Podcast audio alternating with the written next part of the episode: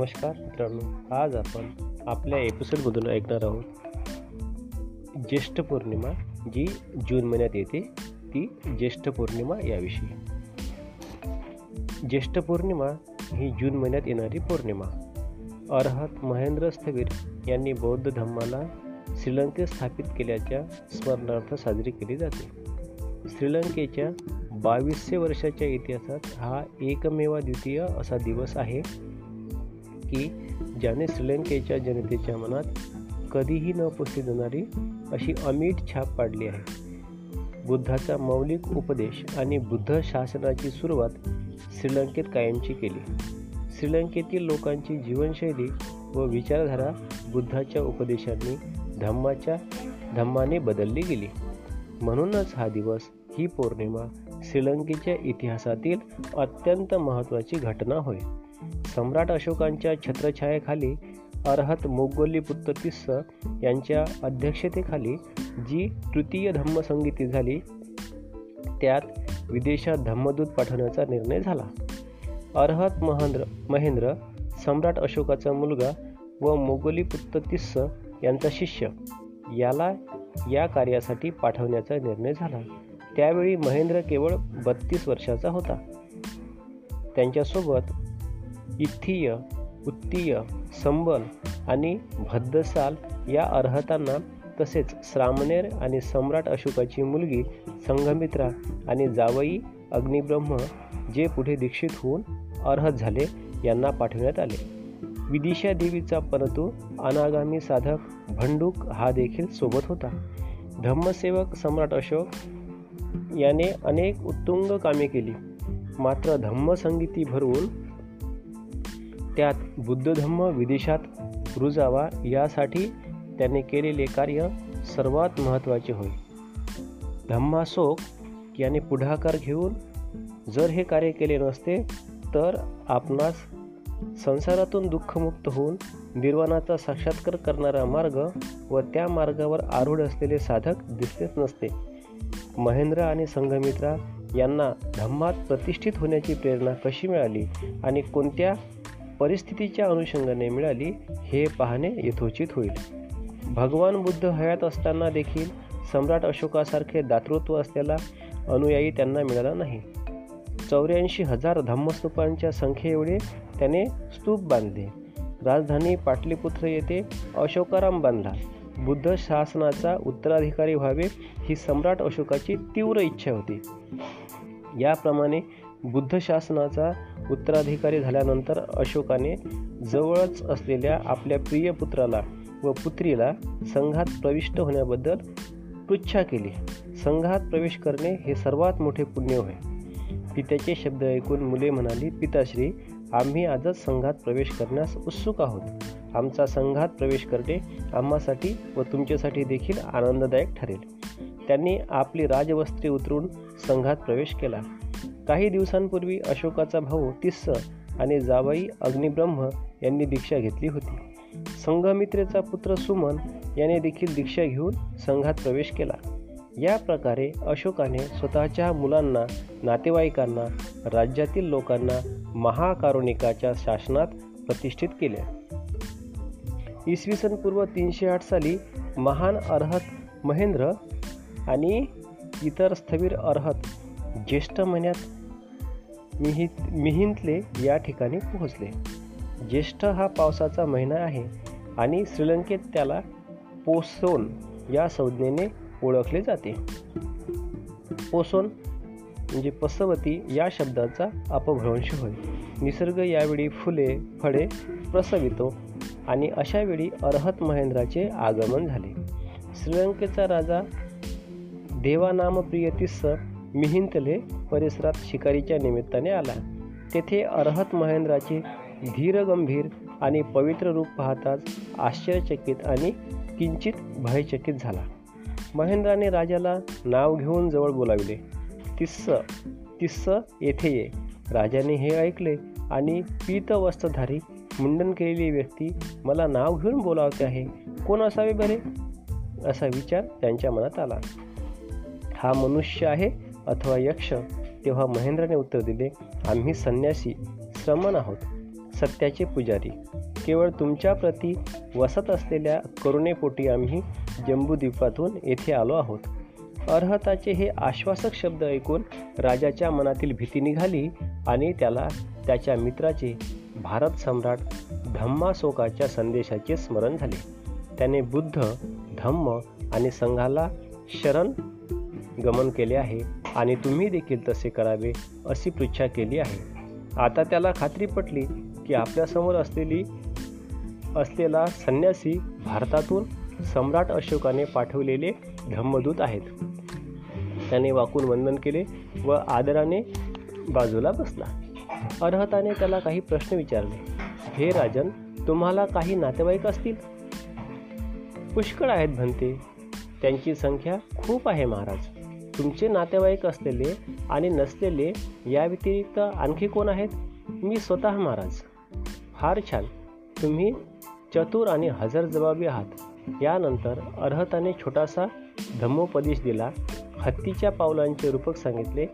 या धम्मो उपदेशानंतर राजा आणि त्याच्या चाळीस हजार सहकाऱ्यांनी स्त्री शरण गमन केले. हा उल्लेख आला आहे महावंश या ग्रंथामध्ये. हत्तीच्या पाऊलखुणांचे रूपक. श्रीलंकेतील लोकांना ते रूपक सांगावे हा काही पहिलाच योगायोग नव्हे. हत्ती हा प्राणी बुद्ध जीवनाशी निगडीत आहे. बौद्धांच्या सामाजिक आणि संस्कृतीशी निगडीत आहे. राणी महामायाला स्वप्न पडले होते की तुषित लोकांमधून बोधिसत्व पांढऱ्या शुभ्र हत्तीच्या स्वरूपात तिच्या कुशीत शिरले आहेत.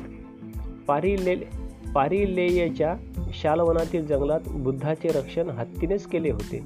बुद्धाच्या अंगावर चालून जाणारा व नंतर बुद्धाचरणी नतमस्तक होणारा नालागिरी हत्तीच होता. बौद्ध लोकांनी काढलेली बुद्ध शोभायात्रा हत्ती विना अधुरी असते. बुद्धाचे पवित्र अवशेष पाठीवर घेऊन कॅन्डी म्हणजे श्रीलंकाच्या रस्त्याने झुलत जाणारा हत्ती हे एक उदाहरण होय. आता बघू आपण धार्मिक महत्त्व उपरोक्त रूपकाचे सामाजिक आणि सांस्कृतिक महत्त्व आहेच पण तात्विक आणि धार्मिक महत्त्वसुद्धा आहे. बुद्ध धम्म आणि संघाचे स्पष्ट आणि सजीव चित्र त्यात आहे. बुद्धाच्या धम्मदेसनेमुळे व्यक्तीत कसे परिवर्तन होते आणि तो भिक्खू होतो? गृहस्थांचे जीवन हे संघर्षाने भरलेले कठीण आणि गरजांनी भरलेले तर श्रमणांचे जीवन मुक्त आणि मोकळ्या आकाशासारखे आहे. मुक्त जीवनात येणाऱ्या आध्यात्मिक अनुभवांनी श्रमणाचे जीवन कसे असते याविषयी या उपदेशात मार्गदर्शन आहे. आपल्या मार्गातील पाच अडथळ्यांना दूर सारून निर्वाणाप्रत श्रमण प्रगती करतो. भगवान बुद्धाने या अवस्थेची तुलना गंभीर व्याधीतून सुटका झालेल्या व्यक्तीशी कर्जमुक्त झालेल्या व्यक्तीशी तुरुंगातून सुटलेल्या गुलामीतून मुक्त झालेल्या व्यक्तीशी केली आहे. ध्यान पाच अडथळे दूर झाल्यानंतर श्रमणाला अतिव सुखद आणि शांत अवस्था प्राप्त होते. त्याला प्रथम ध्यानाची अवस्था म्हणतात. मनाच्या उच्चतर पातळ्यांची ही पहिली पायरी आहे. सतत आणि सफल प्रयत्नांनी हे साध्य होते. मनाला आनंदित करणाऱ्या भौतिक वस्तूंच्या कितीतरी पटीने अधिक आणि निराळी अशी ती आनंदी अवस्था असते. चित्ताला ज्ञानाचे साधन बनवून इंद्रियांपलीकडे मन जाते. ध्यानाच्या दुसऱ्या तिसऱ्या चौथ्या अवस्था सफलतापूर्वक पार झाल्यानंतर सुखदुःखाच्या पलीकडे मन जाते. या अवस्थेत साधक पूर्णतः जागृत आणि समतेत स्थिर असतो. स्थित असतो. अस्तित्वाच्या सत्यापर्यंत आपल्या प्रज्ञेने साधक येऊन पोहोचतो. तो आता शुद्ध एकवटलेला दृढ अडथळेरहित अविचलित अशा अवस्थेत असतो. मनाच्या या अवस्थेची तुलना बुद्ध स्वच्छ पारदर्शक सरोवराशी करतात. ज्याचे पाणी स्थिर आहे काठावर उभा राहून माणूस त्या सरोवरातील शंख शिंपले मासे वनस्पती इत्यादी व्यवस्थित पाहू शकतो. त्याचप्रमाणे साधक आपल्या चित्ताद्वारे पाहू शकतो. हे दुःख आहे. हे दुःखाचे मूळ आहे. हा दुःख निरोध आहे आणि हा मार्ग आहे. जो दुःखमुक्त करतो याप्रमाणे साधक भवचक्रातून मुक्त होतो आणि निब्बान प्राप्त करतो. दिग्घनिकाय मध्यम निकाय आणि अंगुत्तर निकाय यामध्ये हा उल्लेख आलेला आहे. भगवान बुद्धाचा मौलिक उपदेश या सूत्रात आहे. हे सूत्र राजाला सांगण्याचा उद्देश बुद्धाच्या उपदेशाची मौलिकता आणि महत्ता पटवून देणे तसेच संघाचे आदर्श जीवन कसे असते आणि राजाने त्यांच्या या अतिथीशी कशी वागणूक करावी हा होता. या उपदेशाचा परिणाम इतका दृढ झाला की राजा आणि त्याच्याशी संबंधित चाळीस सहस्त्र व्यक्तींनी धम्मदीक्षा घेतली. आता बघू आपण पुढचा मुद्दा कर्म आणि पुनर्जन्म. दुसऱ्या दिवशी पेतवत्थू आणि विमानवत्थू यावर आधारित उपदेश अर्हत महेंद्र यांनी राजघराण्यातील स्त्रियांसमोर दिला. मूलभूत स्वरूपाचा उपदेश निवडून त्याचे निरूपण सर्वांना भावले. सत्कर्मांचा परिणाम अतिव सुखात होत असतो हे त्यांनी स्पष्ट केले. आणि दुष्कर्मांचा परिणाम अतिशय दुःखद असतो हे सुत्तांच्या आधारे सांगितले. शिलाचरणाचे महत्त्व सत्कर्मांचे महत्त्व कुशलकर्मांचे महत्त्व जे बुद्धाच्या शिकवणीचा मूलभूत आधार आहे हे आपल्या प्रासादिक आणि परिणामकारक भाषेत अर्हत महेंद्राने राजस्त्रियांच्या मनावर बिंबवले. तत्पूर्वी त्या राजस्त्रिया मृतात्मे आणि भूत प्रेत यांचे अस्तित्वावर विश्वास ठेवत होत्या. कुशल कर्म आणि अकुशल कर्म यांची वैज्ञानिक पद्धतीने फोड फोड करून सांगितल्यावर राजस्त्रियांच्या मनाची तार छेडल्या गेली आणि जागृतीच्या थोड्याफार पातळीवर त्या आल्यावर त्यांना चार आर्य सत्यासंबंधी देसना दिली. म्हणजे संचय सच्च संयुक्त सुक्त संसारातील अस्तित्व कसे दुःखदायक आहे आणि त्यावर कशी मात करता येते याविषयी देसना दिली. प्रज्ञेचा प्रकाश हळूहळू त्यांचा अज्ञानाचा अंधकार मिटवू लागला आणि त्या श्रोतापन्न झाल्या. यानंतरच्या देसना उपदेश व्यक्तींच्या मनाच्या ठेवणीनुसार कुवतीनुसार आकलन शक्तीनुसार स्वभावभेदानुसार वर्गीकृत करून दिल्या. मध्यम निकायातील देवदत्त सुत्त खूप मोठ्या जमावाला उपदेश दिला. लोकांनी विध्वंसकृतीचा त्याग करून नैतिक वृत्ती जोपासावी हा त्यामागील उद्देश होता. या सुत्तात नाटकीय जीवनाचे वर्णन आढळते. आजच्या युगात जगणाऱ्या आणि मृत्यूनंतरच्या जीवनाविषयी संशय संशय असणाऱ्या बौद्धांना या उपदेशाची गरज आहे. मध्यम निकायातील बालपंडित सुत्ताचा उपदेश अर्हत महेंद्र स्थवीर यांनी काही विशिष्ट लोकांसमोर दिला. अविद्येमुळे अज्ञानामुळे अविचारामुळे काही व्यक्ती काया वाचा मनाने अशा कृती करतात की ज्यामुळे इहलोकी आणि परलोकी त्यांना तीव्र दुःख भोगावे लागते. त्यांच्या या कृतीमुळे त्यांच्या संपर्कात आलेल्यांनाही दुःख भोगावे लागते. परंतु विचारी आणि शहाणी माणसे जाणीवपूर्वक अशी कृती कर्म करतात की ज्यामुळे मन शांत होते आणि समाधानी होईल आणि सुख प्राप्त होईल. अशी व्यक्ती इहलोकी आणि परलोकीसुद्धा सुखी राहते. हे सुत्त सांगण्यामध्ये मागील मुख्य उद्देश हा होता की चांगले जीवन नैतिक जीवन जगल्याने सुख समाधान मिळतेच. महेंद्र थेराच्या या उपदेशाने लोकांमध्ये चांगले जीवन जगण्याची इच्छा निर्माण झाली आणि त्यातील काही लोक श्रोतापन्न झाले. तिसऱ्या दिवशी महेंद्र स्थवीर यांनी अनमतगीय सुत्तावर म्हणजे अंगोत्तर निकाय यावर प्रवचन दिले. या सुत्तात संसारातील जन्ममरणाच्या चक्रामुळे ओढवणारे दुःख अनंत जन्मांपासून भोगत असलेले दुःख यापासून सुटका करता येते. कर्म आणि पुनर्भव दुःख आणि दुःखाचे कारण त्रास आणि संताप यापासून सुटण्याच्या उपायाची चर्चा अनेक प्रासंगिक उदाहरणे देऊन सांगितली. चौथ्या दिवशी अग्गी खंदोपमसुत्त अंगुत्तर निकाय यावर प्रवचन दिले. भिक्खूने विनयाचे पालन करून जगावे अन्यथा कोणकोणते दुष्परिणाम ओढवतील याचा उहापोह या सुत्तात केला आहे. आजच्या युगात देखील हे सुत्त भिक्खूंना मार्गदर्शक आहे. बुद्ध शासनाची उज्ज्वल आणि गौरवशाली परंपरा कायम ठेवण्यासाठी भिक्खूंनी या सुत्ताप्रमाणे विनयाचे आचरण करणे अत्यंत आवश्यक आहे. सुप्त अवस्थेत असणाऱ्या आध्यात्मिक ओढीला अर्हत महेंद्र स्थवीर यांच्या धम्मोपदेशामुळे चालना मिळून अनेक लोक श्रोतापन्न झाले आणि अनेक लोक चांगले जीवन नैतिकतेने जगण्यास प्रतिज्ञाबद्ध झाले. श्रीलंकेतील या पवित्र द्वीपावरील लोकांचे इतके मतपरिवर्तन झाले दूरगामी परिणाम झाले असे काय असावे बुद्धाच्या शिकवणीत? रुवनवेली सॅय थुपाराम अभयगिरी यासारखी उत्तुंग आणि आश्चर्यकारक बांधकामे करण्यामागे निश्चितच खूप मोठी प्रेरणा आहे. श्रीलंकेतील सर्वत्र आढळणारे डागॅब बुद्ध प्रतिमा कोरण्यामागे वास्तुशिल्पींना लाभधारणी प्रेरणा खरोखर आश्चर्यकारक आहे.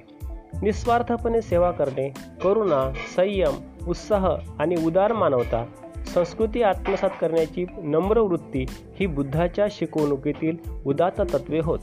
त्यामुळे लोकांना अजरामर कृती करण्याची प्रेरणा मिळाली. ही तत्वे त्यांच्या जीवनाचा अभिन्न भाग बनली आणि त्यामुळे ह्या व्यक्ती उत्तुंग कामगिरी करू शकल्या. सिंहली लोकांच्या जीवनावर आणि विचारांवर अत्यंत खोल ठसा जर कोणी उमटविला असेल तर ती मेत्ता भावना होय. जी कर्णिमेय सुत्त या नावाने प्रसिद्ध आहे. नही वेरेन वेरानी संबंधित कुदाचन अवेरेन च समंती येस धम्मो सनंतनो हे धम्मपदामध्ये आलेली गाथा आहे.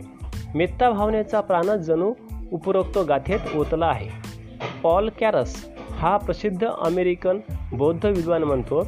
सिंहलेली लोक या पृथ्वीतलावर अतिशय कनवाळू म्हणून प्रसिद्ध आहेत आणि त्यांचा धर्म बौद्ध आहे. करुणा हे त्यांचे प्रतीक होय. पाली वाङ्मयातील बौद्ध वाङ्मयाने यातील त्यातील जातक कथांनी सिंहली लोकांना भुरळ पाडली आहे. गंगेच्या काठावरील बौद्धकालीन संस्कृतीची छाप सिंहली वाङ्मयावर पडलेली दिसते. सिंहली भाषेतील नव्वद टक्के शब्दभांडार पाली आणि संस्कृत या भाषांमधील आहे. बौद्ध संस्कृतीने श्रीलंकेतील वाङ्मय स्थापत्यकला चित्रकला सामाजिक संस्कृती विचारधारा यावर अमीट छाप सोडली आहे. हे बारकाईने निरीक्षण केल्यास दिसून येईल. श्रीलंकेत जी बौद्धिक नैतिक सांस्कृतिक आणि आध्यात्मिक प्रगती झालेली दिसते त्याकरिता सिंहली लोक बुद्धाप्रती कृतज्ञ आहेत. अर्हत महेंद्र आणि त्यांच्यासोबत आलेल्या बौद्धांनी श्रीलंकेतील लोकांची अत्यंत निस्वार्थी सेवा केली आहे. श्रीलंकेतील सर्वांगीण प्रगतीकरिता ते कारणीभूत ठरलेले आहेत. म्हणून सिंहली लोक अर्हत महेंद्राला अनुबुद्ध म्हणजे दुसरे बुद्ध म्हणून गौरविता गौरवितात व त्यांना पूजनीय मानतात. महेंद्र स्थविराने जी बुद्ध धर्माची तत्वे उपदेश येथे म्हणजे श्रीलंकेत आणले त्याचे श्रीलंकेने श्रीहली जनतेने शुद्ध स्वरूपात रक्षण केले आहे. म्हणूनच या पवित्र द्वीपाकडे बौद्ध जगत आध्यात्मिक प्रेरणास्त्रोत म्हणून पाहते. धन्यवाद.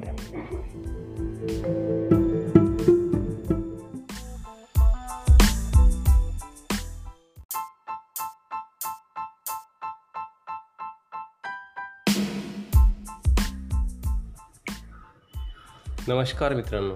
आज आपण ऐकू आपल्या एपिसोडमधून आषाढ पौर्णिमा याविषयी. तर ऐकूया आषाढ पौर्णिमा. ही पौर्णिमा साधारणत जुलै महिन्यात येते. या पौर्णिमेचे आत्यंतिक महत्त्व आहे. भगवान बुद्धांच्या जीवनाशी संलग्न महत्त्वाचे प्रसंग या पौर्णिमेला घडले आहेत. धम्माचा प्रथम उपदेश त्यालाच म्हणतो आपण धम्मचक्क पवत्तन दुसरं बोधिसत्व गौतमाचा मायादेवीच्या उदरात म्हणजे गर्भात प्रवेश.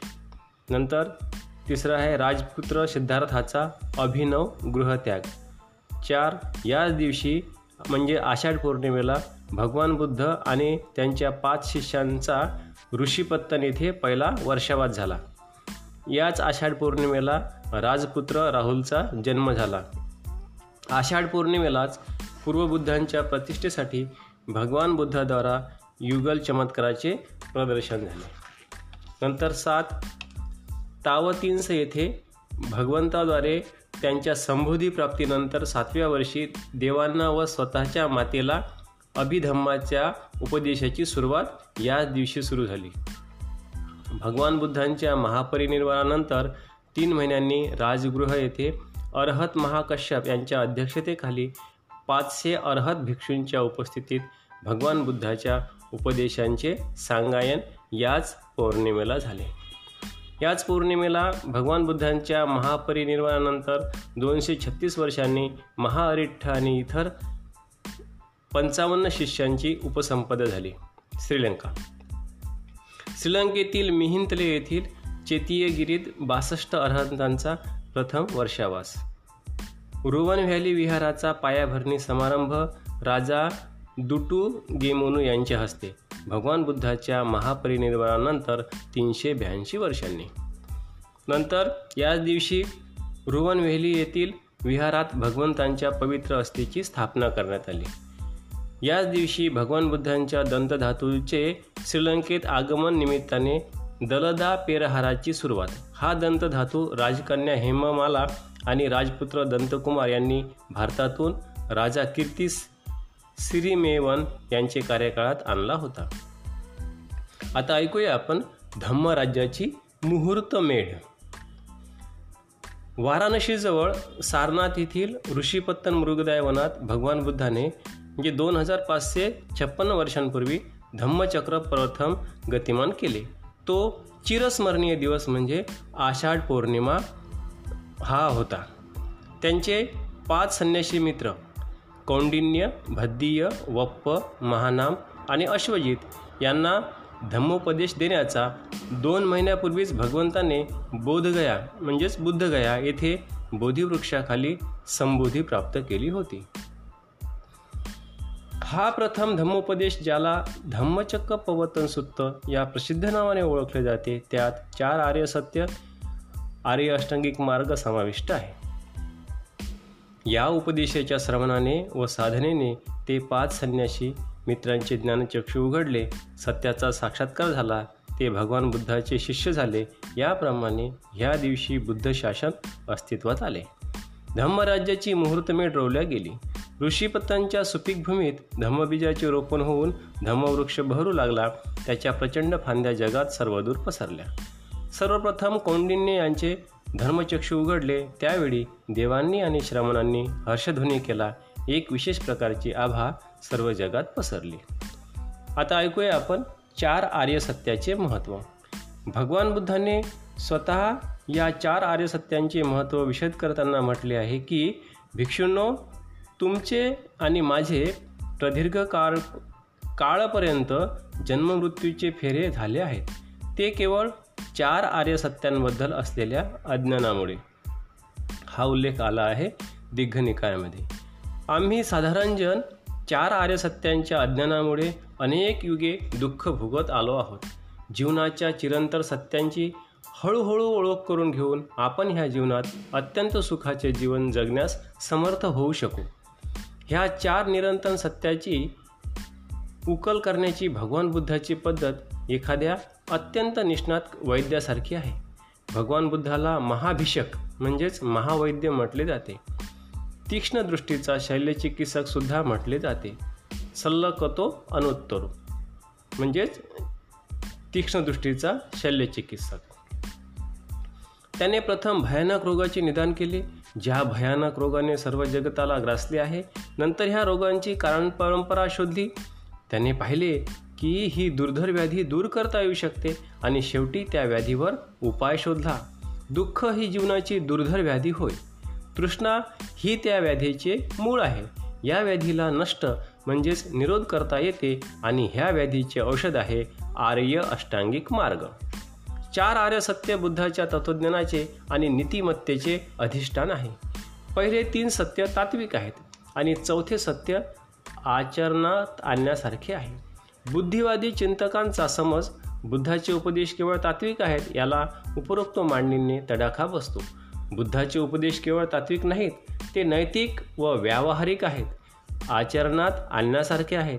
जे लोक त्यानुसार वागतील म्हणजेच प्रत्यक्ष साधना करून आचरणामध्ये आणतील त्यांचे हृदय प्रकाशाने उजळून निघेल व त्यांना आनंदाचा सुखाचा लाभ होईल. म्हणून बुद्धाचे उपदेश चमत्कारिक नाहीत. गृहितकावर आधारित नाहीत तर प्रत्यक्ष अनुभवाच्या प्रमाणावर आधारित आहेत. जगातील भौतिक सुख प्राप्त करण्यासाठी अवास्तव अनिवार्य तृष्णेच्या आहारी जाऊन आपण दुःख दौर्मनस्य ओढवून घेत असतो असे आपण आपल्या विचारशक्तीला चालना दिल्यास कळून येईल. आपण आपल्या इच्छा जाणीवपूर्वक कमी केल्यास आपण अधिक सुखाचा अनुभव करू आणि आपण आपल्या इंद्रियजन इंद्रियजन्य तृष्णांचा समूळ उच्छेद केला तर आपणास अत्यानंदाचा अनुभव येईल. पहिले आर्य सत्य दुःख दर्शविते. ह्या दुःखाचे कारण तृष्णा हे दुसरे आर्य सत्य. आपण या तृष्णेचा समूळ उच्छेद केला तर दुःखाचा निरोध होईल. हे तिसरे आर्य सत्य.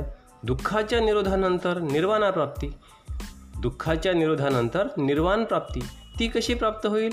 आर्य अष्टांगिक मार्गाच्या पालनाने. चौथे आर्य सत्य धम्मपदातील गाथा क्रमांक तीनशे छत्तीस म्हणते यो चेतं सहती जम्मी तन्ह लोके दुरच्चयं सोका तम्हा पपतंती उदबिंदू व पोखरा. याचा अर्थ असा जो मनुष्य ह्या निरंतर जन्म घेणाऱ्या दुर्जन्य तृष्णेला जिंकतो त्याचे सर्व शोक कमळावरून जसे पाणी निघून जाते तसे विरून जातात. बुद्ध धम्म आणि संघ यांना पवित्र त्रिरत्ने म्हटले जाते. बौद्धांना ते श्रद्धेय वंदनीय पूजनीय आहेत. बुद्ध हे एकमेव महान सर्वोत्तम चिकित्सक आहेत. जीवनाच्या दुर्धर व्याधींवर भगवंताने खात्रीलायक धम्मरूपी औषध दिले आहे. आर्यसंघ अशा व्याधीमुक्त लोकांचा गट होय. आता ऐकूया आपण प्रथम आर्य सत्य. भगवान बुद्धांनी सांगितलेल्या प्रथम आर्य सत्याचे थोडक्यात अवलोकन करू. जन्म दुःख आहे. जरा दुःख आहे. जरा म्हणजे म्हातारपण. जन्म दुःख आहे जरा दुःख आहे आजारपण दुःख आहे मृत्यू दुःख आहे. शोक क्रंदन विलाप दुखणे अयोग्य व्यक्तीचा संग अप्रिय व्यक्तीचा संग दुःख आहे. प्रिय व्यक्तीचा वियोग दुःख आहे. वंचित वस्तू प्राप्त न होणे दुःख आहे. थोडक्यात पाच इंद्रियांद्वारे अनुभव घेतले जातात. तृष्णेची ही द्वारे दुःख आहेत हे आर्य सत्य आत्यंतिक महत्त्वाचे आहे. कारण याच्या अनुभवानेच संसाराचे नश्वरत्व पोकळपणा कळतो व व्यक्ती निब्बाणाचा शांततेचा शोध घेतो. दुःख अनुभवास येणे हे येथे अत्यंत महत्त्वाचे आहे. आता ऐकूया आपण दुसरे आर्यसत्य याविषयी. आता दुसऱ्या आर्यसत्याकडे वळू. दुःखाचे कारण दुःखाचे मूळ व्यक्तीला होणाऱ्या दुःखाचे कारण बाहेर नसून बाहेरील शक्तींमुळे नसून त्याच्या आतमध्येच आहे. त्याच्या हव्यासामुळे आहे. भगवान बुद्ध म्हणतात दुःखाचे कारण तृष्ण आहे. ज्यामुळे भविष्यातील अस्तित्व बनते आणि त्यासोबत हाव आसक्ती तृष्णा कामतृष्णा भवतृष्णा आणि विभवतृष्णा जोपर्यंत ही हाव तृष्णा कायम आहे तोपर्यंत जीवनात दुःखाग्नी राहील. जीवनाच्या अग्नी प्रज्वलित राहावा म्हणून तृष्णा इंधनाचे काम करत असते. वर उल्लेख केलेल्या तीन तृष्णांपैकी अस्तित्वाचे सातत्य राखण्यासाठी प्रयत्न करणारी तृष्णा जबरदस्त असते. हीच भवतृष्णा माणसाला व्यक्तीला भवचक्राशी बांधून ठेवते. माणसेच काय? देवांना सुद्धा ही तृष्णा जखडून ठेवते. या तृष्णेशी साम्य ठेवणारा एक शब्द आहे अमरत्व. तृष्णा किंवा आसक्ती ही अनेक प्रकारांनी प्रकट होते. आवाक्या बाहेरील वस्तूंच्या आवडीपासून तो हृदयातील आवडत्या वस्तूपर्यंत. अनेकदा आपण अपयशी होतो परंतु तृष्णा कधीच क्षमत नाही. भगवान बुद्धाने काही रूपके योजून तृष्णेचे स्वरूप स्पष्ट केले आहे. त्यांनी सर्व भस्मसात करून टाकणारा अग्नी असे तृष्णेला म्हटले आहे. सतत वाहणारी नदी आपल्या प्रवाहासोबत सर्व वाहून नेणारी असेही तृष्णेचे स्वरूप सांगितले आहे. आता ऐकूया आपण तिसरे आर्य सत्य. तिसरे आर्य सत्य आहे दुःखाचा अंत. भगवान बुद्धाने अत्यंत आनंदाची अवस्था प्राप्त केली. सम्यक समृद्धी प्राप्त केली. तेव्हा त्यांनी अत्यानंदाने जे उद्गार काढले त्या उद्गारावर चिंतन केले असता निर्वाणाची एक झलक मिळण्याची शक्यता आहे. अनेक जाती संसारं संधाभिस अनेबिसं गहकारकं गवे संतो दुःख जाती पुनः पुनः गहकारक दिठोसी पुनगेहं न काहसी सब्बाते फासुका भग्गा गह कुटं विसंखितं विसंखारगतं चित्तं तन्हान खयमज्जगा ही गाथा आली आहे धम्मपदामध्ये. याचा अर्थ गृहकाचा शोध घेत भगवान बुद्ध म्हणतात गृहकाचा शोध घेत मी अनेक जन्मापर्यंत सतत संसारात धावत राहिलो. वारंवार जन्म घेऊन दुःख भोगत राहिलो. हे गृहकारका आता तू मला दिसला आहेस. आता पुन्हा तू घर बांधू शकणार नाहीस. घराला लागणारे वास सारे फास उद्ध्वस्त म्हणजेच केले आहेत म्हणजेच तोडले आहेत. आडीही मोडली आहे. चित्त संस्कार रहित झाले आहे. सर्व तृष्णांचा क्षय झाला आहे. आपले शरीर म्हणजे घर आणि गृहकारक म्हणजे तृष्णा. आसक्ती म्हणजे घराचे वासे आणि अज्ञान म्हणजे घराचे आढे. तृष्णेच्या निरोधाने उपादानाचा निरोध उपादानाच्या निरोधाने भवनिरोध भवनिरोधाने जन्माचा निरोध आणि जन्माच्या निरोधाने जरा मरण शोक परिदेव दुःख दौर्मनस्य यांचा अंत याप्रमाणे साऱ्या दुःखातून मुक्ती. हा उल्लेख आलेला आहे संयुक्त निकायामध्ये. आता ऐकूया आपण निब्बान म्हणजे विझणे नव्हे. काही विद्वान निर्वाणाचा अर्थ विजणे किंवा काहीच नसणे असा करतात. परंतु बौद्ध वाङ्मयाचा काळजीपूर्वक अभ्यास केला असता असे आढळते की निर्वाण इंद्रियांच्या पलीकडील कोणतेही मिश्रण नसलेली शुद्ध सुखाची अवस्था आहे. साधारण इंद्रिये त्या सुखाचा आस्वाद घेऊ शकत नाहीत. उदाई आणि सारीपुत्त यांच्यातील संवादावरून हे लक्षात येते. आता ऐकूया आपण निर्वाणाचे सुख. सारीपुत्त एकदा भिक्षूंना म्हणाले मित्रांनो निर्वाण हेच खरे सुख आहे. तेव्हा उदाई म्हणाले मित्रा जाणवणारच नाही तर सुख कसे? त्यावर सारीपुत्त यांनी उत्तर दिले मित्रा जाणीव नसताना देखील ते सुख असते. हा उल्लेख आलेला आहे अंगोत्तर निकायामध्ये सारीपुत्ताचे म्हणणे भगवान बुद्धाने योग्य ठरवले.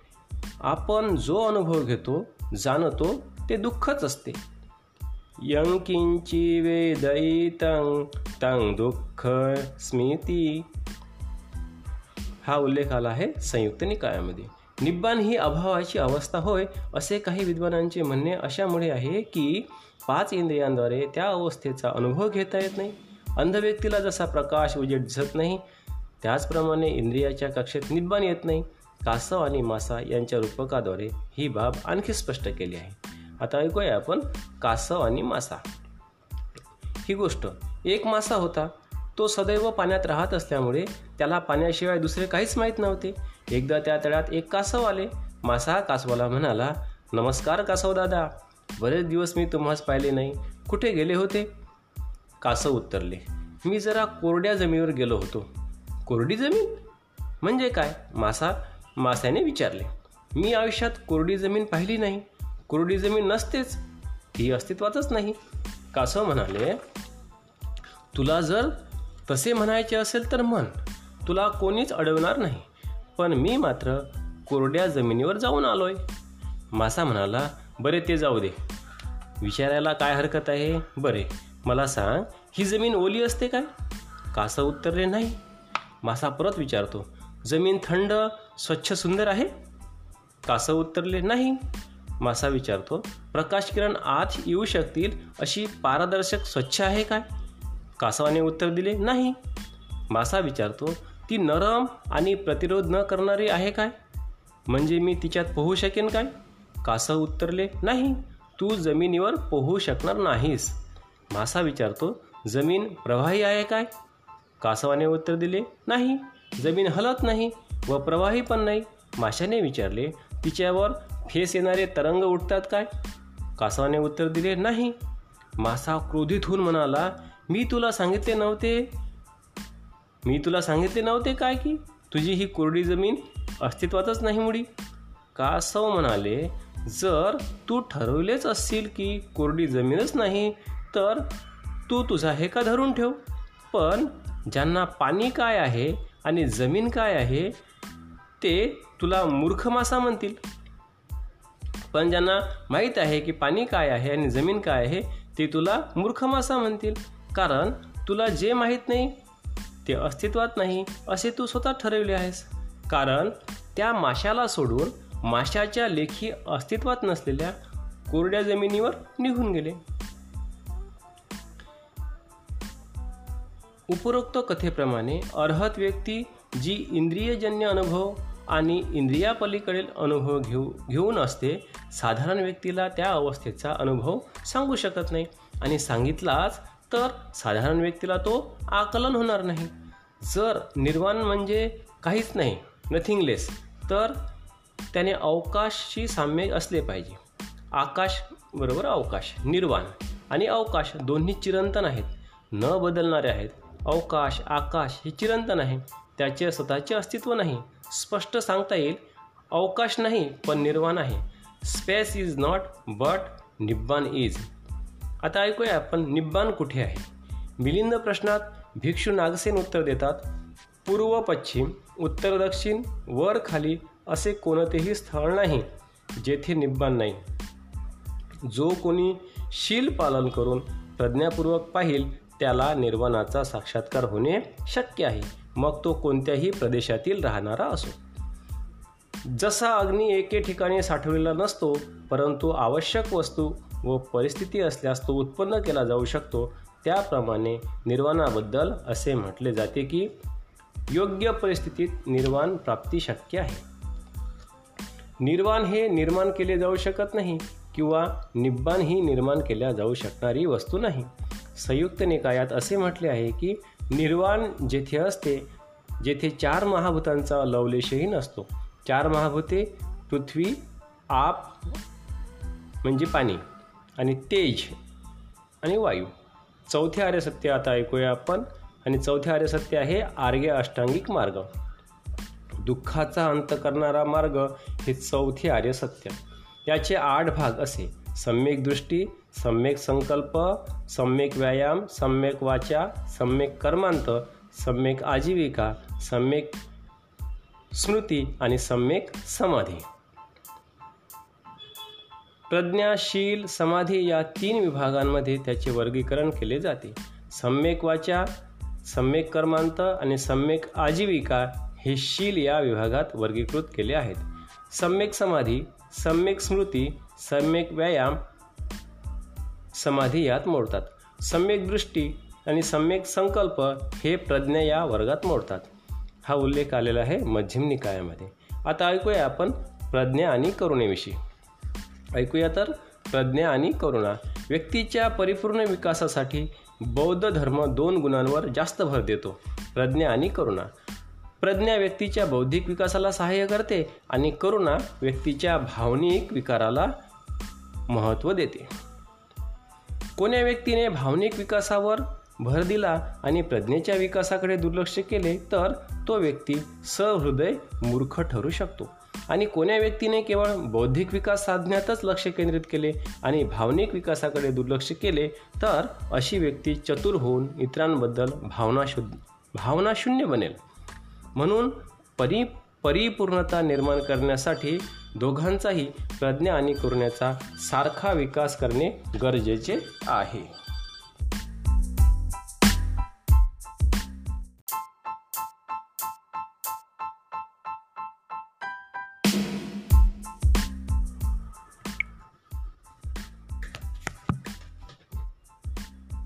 तर आता ऐकूया आपण.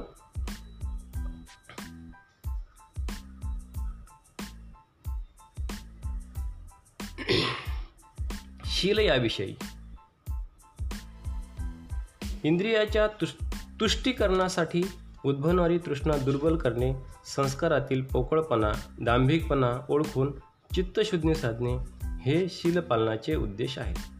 शीलपालनाने दुःख दौर्मनस्य कमी होते आणि हळूहळू तृष्णाक्षय होतो. सुखाचे प्रमाण वाढते. एकाग्रता वाढविण्यास शील पालनाची खूप मदत होते. आता ऐकूया आपण समाधीबद्दल. समाधीमुळे तृष्णा दुःख परिणामकारकरित्या कमी करण्यास आपण सक्षम होतो. कारण चित्तातच सर्व निर्माण होत असते. धम्मपदातील गाथा मनोपुब्ब गमा धम्मा मनोसेठा मनोमया हे सांगते. म्हणून मनाला म्हणजे चित्ताला नियंत्रित करून वळण लावून आपण दुःखाच्या मुळाशी घाव घालीत असतो आणि त्यामुळे उद्भवणारे सुख हे शिलाचरणाने मिळणाऱ्या सुखापेक्षा अधिक तरल आणि सूक्ष्म असते. मनाला वळण कसे लावायचे? त्यासाठी तीन महत्त्वाचे मुद्दे आहेत. अष्टांगिक मार्गाच्या समाधी या विभागात ते वर्गीकृत केले आहेत. सम्यक व्यायाम सम्यक स्मृती आणि सम्यक समाधी. परिणामकारक आणि नवनिर्माण करणाऱ्या या चित्तशक्तीने आपण अज्ञान रागद्वेष घालवू शकतो. साऱ्या संसारास रागद्वेष अज्ञान संत्रस्त करतात. जेव्हा राग आणि लोभ आपल्या मनात उद्भवतो आपण त्याकडे साक्षीभावाने पाहिल्यास आणि राग लोभामुळे होणाऱ्या हानीचा विचार केल्यास राग लोभाचे विचार कमी होतात आणि तृष्णाक्षय होतो. याप्रमाणे जेव्हा क्रोध उत्पन्न होतो तेव्हा त्याकडे साक्षीभावाने पाहिल्यास प्रतिक्रिया न नोंदविल्यास क्रोध नाहीसा होतो. शील समाधी आणि प्रज्ञा यांचा समतोल जेव्हा परिणामकारकरित्या साधला जातो तेव्हाच मनाची चित्ताची मलिनता दूर होते आणि बोधी प्राप्त होते. येसो वो मग्गा नथयो दस्सनस विसुद्धिया। येतं ही तुम्हे पटिपज्यथ मारसेन पमोहन। एतं ही तुम्हे पटिच्च दुःख सतं एतं ही तुम्हे पटिच्च दुःख संत करिसथ। अक्का थोवे मया मग्गो अय्याय सल्ल संथन हा उल्लेख आलेला आहे धम्मपदामध्ये. याचा अर्थ ज्ञानप्राप्तीसाठी आर्य अष्टांगिक हा एक मार्ग आहे दुसरा नाही. तुम्ही याच मार्गाला अनुसरा हाच माराला जिंकू शकतो. या मार्गावरून चालल्याने दु तुम्ही दुःखाचा अंत करू शकाल. संसार दुःखाला शल्यासारखा स्वयं जाणूनच मी हा मार्ग सांगितला आहे असं तथागत भगवान बुद्ध म्हणतात. धन्यवाद.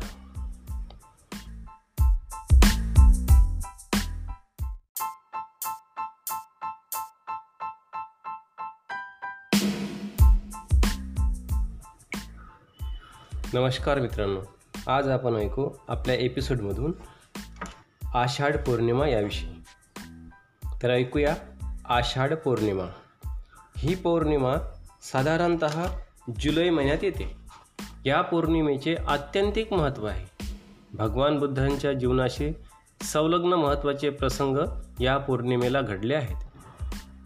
धम्माचा प्रथम उपदेश त्यालाच म्हणतो आपण धम्मचक्क पवत्तन दुसरं बोधिसत्व गौतमाचा मायादेवीच्या उदरात म्हणजे गर्भात प्रवेश.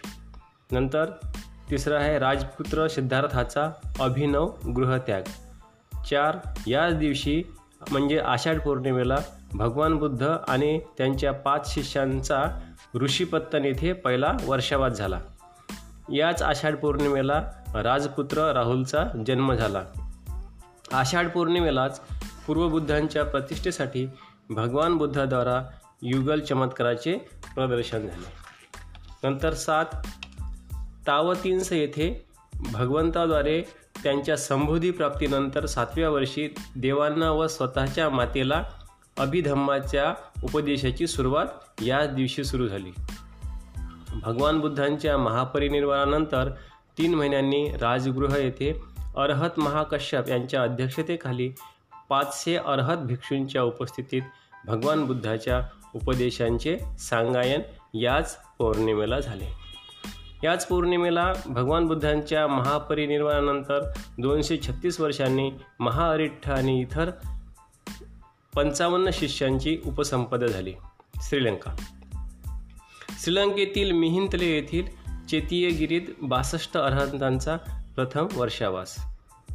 रुवन व्हॅली विहाराचा पायाभरणी समारंभ राजा दुटू गेमोनू यांच्या हस्ते. भगवान बुद्धाच्या महापरिनिर्वाणानंतर तीनशे ब्याऐंशी वर्षांनी. नंतर याच दिवशी रुवन व्हॅली येथील विहारात भगवंतांच्या पवित्र अस्थीची स्थापना करण्यात आली. याच दिवशी भगवान बुद्धांच्या दंतधातूचे श्रीलंकेत आगमन निमित्ताने दलदा पेरहाराची सुरुवात. हा दंतधातू राजकन्या हेममाला आणि राजपुत्र दंतकुमार यांनी भारतातून राजा कीर्तीस सिरीमेवन यांचे कार्यकाळात आणला होता. आता ऐकूया आपण धम्म राज्याची मुहूर्त मेढ. वाराणसीजवळ सारनाथ येथील ऋषीपत्तन मृगदाय वनात भगवान बुद्धाने म्हणजे दोन हजार पाचशे छप्पन्न वर्षांपूर्वी धम्मचक्र प्रथम गतिमान केले. तो चिरस्मरणीय दिवस म्हणजे आषाढ पौर्णिमा हा होता. त्यांचे पाच संन्यासी मित्र कौंडिन्य भद्दीय वप्प महानाम आणि अश्वजित यांना धम्मोपदेश देण्याचा दोन महिन्यापूर्वीच भगवंताने बोधगया म्हणजेच बुद्धगया येथे बोधिवृक्षाखाली संबोधी प्राप्त केली होती.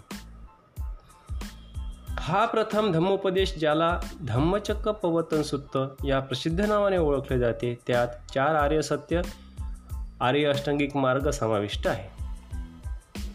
या उपदेशाच्या श्रवणाने व साधनेने ते पाच संन्याशी मित्रांचे ज्ञानचक्षु उघडले सत्याचा साक्षात्कार झाला ते भगवान बुद्धाचे शिष्य झाले याप्रमाणे ह्या दिवशी बुद्ध शासन अस्तित्वात आले.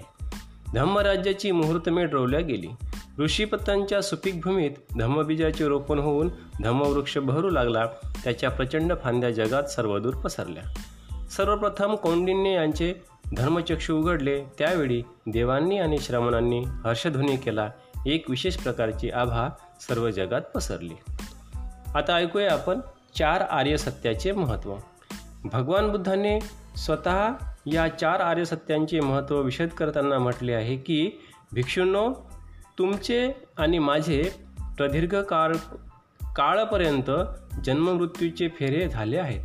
ते केवळ चार आर्य सत्यांबद्दल असलेल्या अज्ञानामुळे हा उल्लेख आला आहे दिग्घनिकायामध्ये आम्ही साधारण जन चार आर्य सत्यांच्या अज्ञानामुळे अनेक युगे दुःख भोगत आलो आहोत. जीवनाच्या चिरंतर सत्यांची हळूहळू ओळख करून घेऊन आपण ह्या जीवनात अत्यंत सुखाचे जीवन जगण्यास समर्थ होऊ शकू. ह्या चार निरंतर सत्याची उकल करण्याची भगवान बुद्धाची पद्धत एखाद्या अत्यंत निष्णात वैद्यासारखी आहे. भगवान बुद्धाला महाभिषक म्हणजेच महावैद्य म्हटले जाते. तीक्ष्ण दृष्टीचा शल्यचिकित्सक सुद्धा म्हटले जाते. सल्लकतो अनुत्तरो म्हणजेच तीक्ष्ण दृष्टीचा शल्यचिकित्सक. त्याने प्रथम भयानक रोगाचे निदान केले. ज्या भयानक रोगाने सर्व जगताला ग्रासले आहे नंतर ह्या रोगांची कारण परंपरा शोधली. त्याने पाहिले की ही दुर्धर व्याधी दूर करता येऊ शकते आणि शेवटी त्या व्याधीवर उपाय शोधला दुःख ही जीवनाची दुर्धर व्याधी होय. तृष्णा ही त्या व्याधीचे मूळ आहे. या व्याधीला नष्ट म्हणजेच निरोध करता येते आणि ह्या व्याधीचे औषध आहे आर्य अष्टांगिक मार्ग. चार आर्य सत्य बुद्धाच्या तत्वज्ञानाचे आणि नीतिमत्तेचे अधिष्ठान आहे. पहिले तीन सत्य तात्विक आहेत आणि चौथे सत्य आचरणात आणण्यासारखे आहे. बुद्धिवादी चिंतकांचा समज बुद्धाचे उपदेश केवळ तात्विक आहेत याला उपरोक्त मांडणीने तडाखा बसतो. बुद्धाचे उपदेश केवळ तात्विक नाहीत ते नैतिक व व्यावहारिक आहेत. आचरणात आणण्यासारखे आहेत. जे लोक त्यानुसार वागतील म्हणजेच प्रत्यक्ष साधना करून आचरणामध्ये आणतील त्यांचे हृदय प्रकाशाने उजळून निघेल व त्यांना आनंदाचा सुखाचा लाभ होईल. म्हणून बुद्धाचे उपदेश चमत्कारिक नाहीत. गृहितकावर आधारित नाहीत तर प्रत्यक्ष अनुभवाच्या प्रमाणावर आधारित आहेत. जगातील भौतिक सुख प्राप्त करण्यासाठी अवास्तव अनिवार्य तृष्णेच्या आहारी जाऊन आपण दुःख दौर्मनस्य ओढवून घेत असतो असे आपण आपल्या विचारशक्तीला चालना दिल्यास कळून येईल. आपण आपल्या इच्छा जाणीवपूर्वक कमी केल्यास आपण अधिक सुखाचा अनुभव करू आणि आपण आपल्या इंद्रियजन इंद्रियजन्य तृष्णांचा समूळ उच्छेद केला तर आपणास अत्यानंदाचा अनुभव येईल. पहिले आर्य सत्य दुःख दर्शविते. ह्या दुःखाचे कारण तृष्णा हे दुसरे आर्य सत्य. आपण या तृष्णेचा समूळ उच्छेद केला तर दुःखाचा निरोध होईल. हे तिसरे आर्य सत्य. दुःखाच्या निरोधानंतर निर्वाणाप्राप्ती दुःखाच्या निरोधानंतर निर्वाण प्राप्ती. ती कशी प्राप्त होईल? आर्य अष्टांगिक मार्गाच्या पालनाने. चौथे आर्य सत्य धम्मपदातील गाथा क्रमांक तीनशे छत्तीस म्हणते यो चेतं सहती जम्मी तन्हा लोके दुरच्चयं सोका तम्हा पपतंती उदबिंदू व पोखरा. याचा अर्थ असा जो मनुष्य ह्या निरंतर जन्म घेणाऱ्या दुर्जन्य तृष्णेला जिंकतो त्याचे सर्व शोक कमळावरून जसे पाणी निघून जाते तसे विरून जातात. बुद्ध धम्म आणि संघ यांना पवित्र त्रिरत्न म्हटले जाते. बौद्धांना ते श्रद्धेय वंदनीय पूजनीय आहेत. बुद्ध हे एकमेव महान सर्वोत्तम चिकित्सक आहेत. जीवनाच्या दुर्धर व्याधींवर भगवंताने खात्रीलायक धम्मरूपी औषध दिले आहे. आर्यसंघ अशा व्याधीमुक्त लोकांचा गट होय. आता ऐकूया आपण प्रथम आर्यसत्य.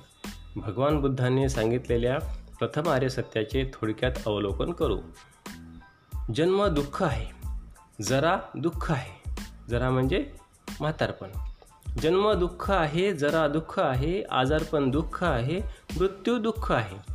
शोक क्रंदन विलाप दुखणे अयोग्य व्यक्तीचा संग अप्रिय व्यक्तीचा संग दुःख आहे. प्रिय व्यक्तीचा वियोग दुःख आहे. वंचित वस्तू प्राप्त न होणे दुःख आहे. थोडक्यात पाच इंद्रियांद्वारे अनुभव घेतले जातात. तृष्णेची ही द्वारे दुःख आहेत हे आर्य सत्य आत्यंतिक महत्त्वाचे आहे. कारण याच्या अनुभवानेच संसाराचे नश्वरत्व पोकळपणा कळतो व व्यक्ती निब्बानाचा शांततेचा शोध घेतो. दुःख अनुभवास येणे हे येथे अत्यंत महत्त्वाचे आहे. आता ऐकूया आपण दुसरे आर्यसत्य याविषयी. आता दुसऱ्या आर्यसत्याकडे वळू. दुःखाचे कारण दुःखाचे मूळ व्यक्तीला होणाऱ्या दुःखाचे कारण बाहेर नसून बाहेरील शक्तींमुळे नसून त्याच्या आतमध्येच आहे. त्याच्या हव्यासामुळे आहे. भगवान बुद्ध म्हणतात दुःखाचे कारण तृष्ण आहे. ज्यामुळे भविष्यातील अस्तित्व बनते आणि त्यासोबत हाव आसक्ती तृष्णा कामतृष्णा भवतृष्णा आणि विभवतृष्णा जोपर्यंत ही हाव तृष्णा कायम आहे तोपर्यंत जीवनात दुःखाग्नी राहील. जीवनाच्या अग्नी प्रज्वलित राहावा म्हणून तृष्णा इंधनाचे काम करत असते. वर उल्लेख केलेल्या तीन तृष्णांपैकी अस्तित्वाचे सातत्य राखण्यासाठी प्रयत्न करणारी तृष्णा जबरदस्त असते. हीच भवतृष्णा माणसाला व्यक्तीला भवचक्राशी बांधून ठेवते. माणसेच काय? देवांना सुद्धा ही तृष्णा जखडून ठेवते.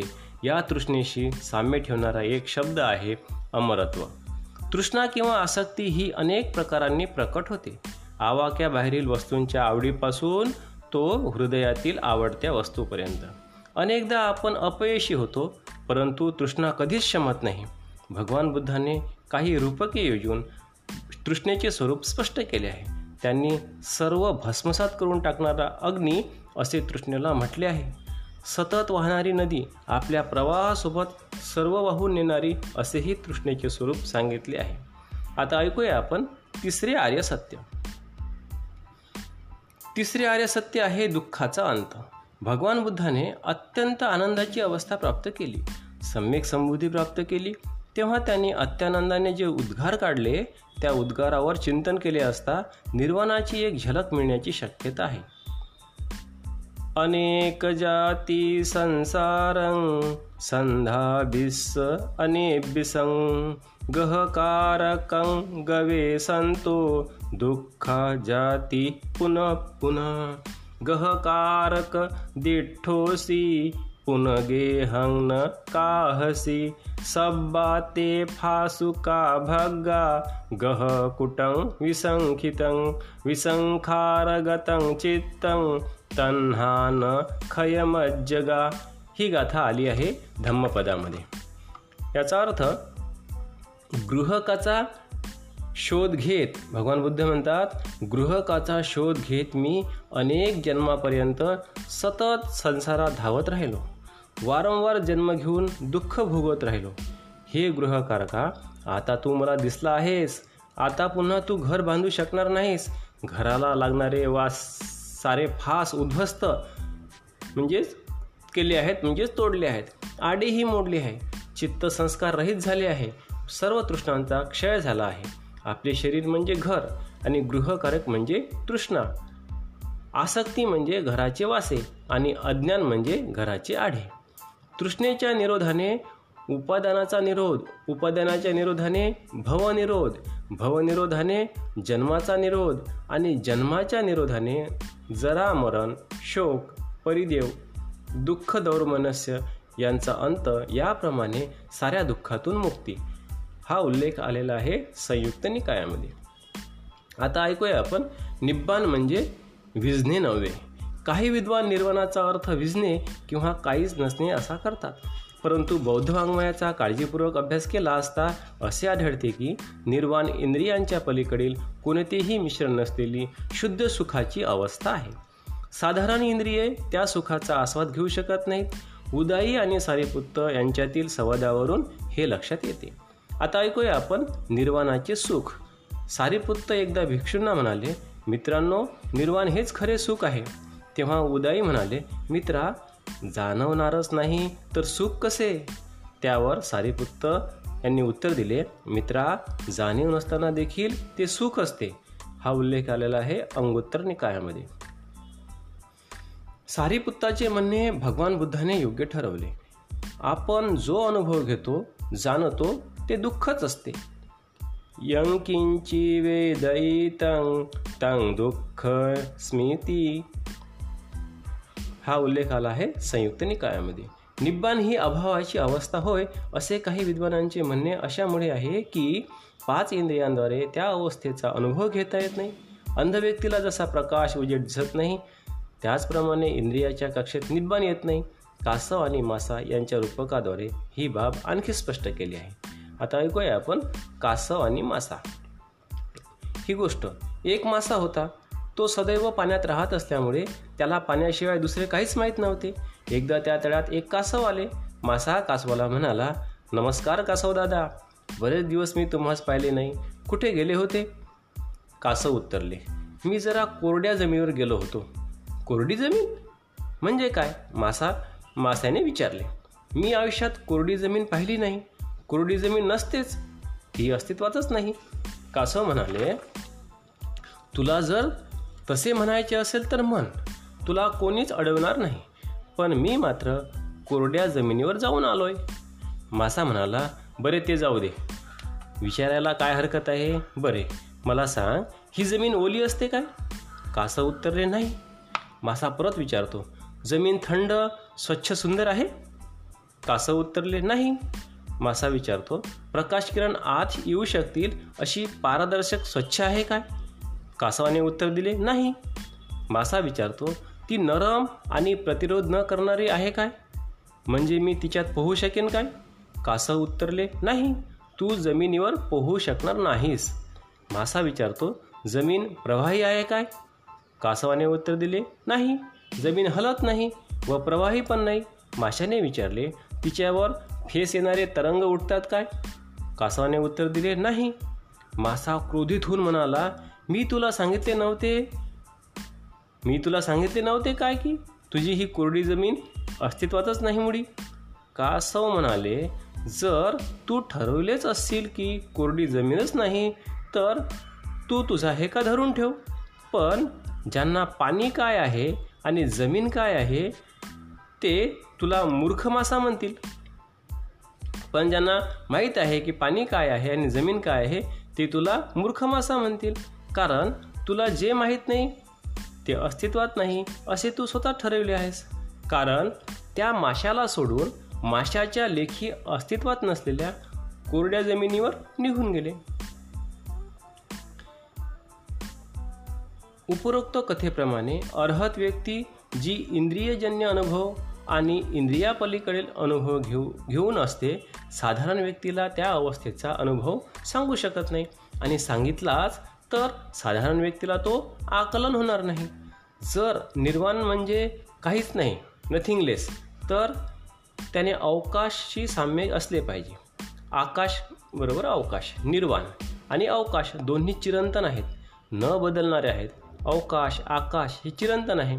त्याचे स्वतःचे अस्तित्व नाही. स्पष्ट सांगता येईल अवकाश नाही पण निर्वाण आहे. Space is not but निब्बान is आता ऐकूया आपण निब्बान कुठे आहे? मिलिंद प्रश्नात भिक्षू नागसेन उत्तर देतात पूर्व पश्चिम उत्तर दक्षिण वर खाली असे कोणतेही स्थळ नाही जेथे निब्बान नाही.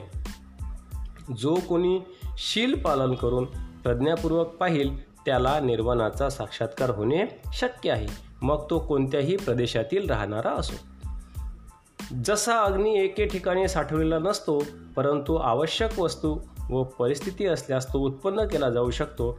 त्याप्रमाणे निर्वाणाबद्दल असे म्हटले जाते की योग्य परिस्थितीत निर्वाण प्राप्ती शक्य आहे. निर्वाण हे निर्माण केले जाऊ शकत नाही किंवा निब्बाण ही निर्माण केल्या जाऊ शकणारी वस्तू नाही.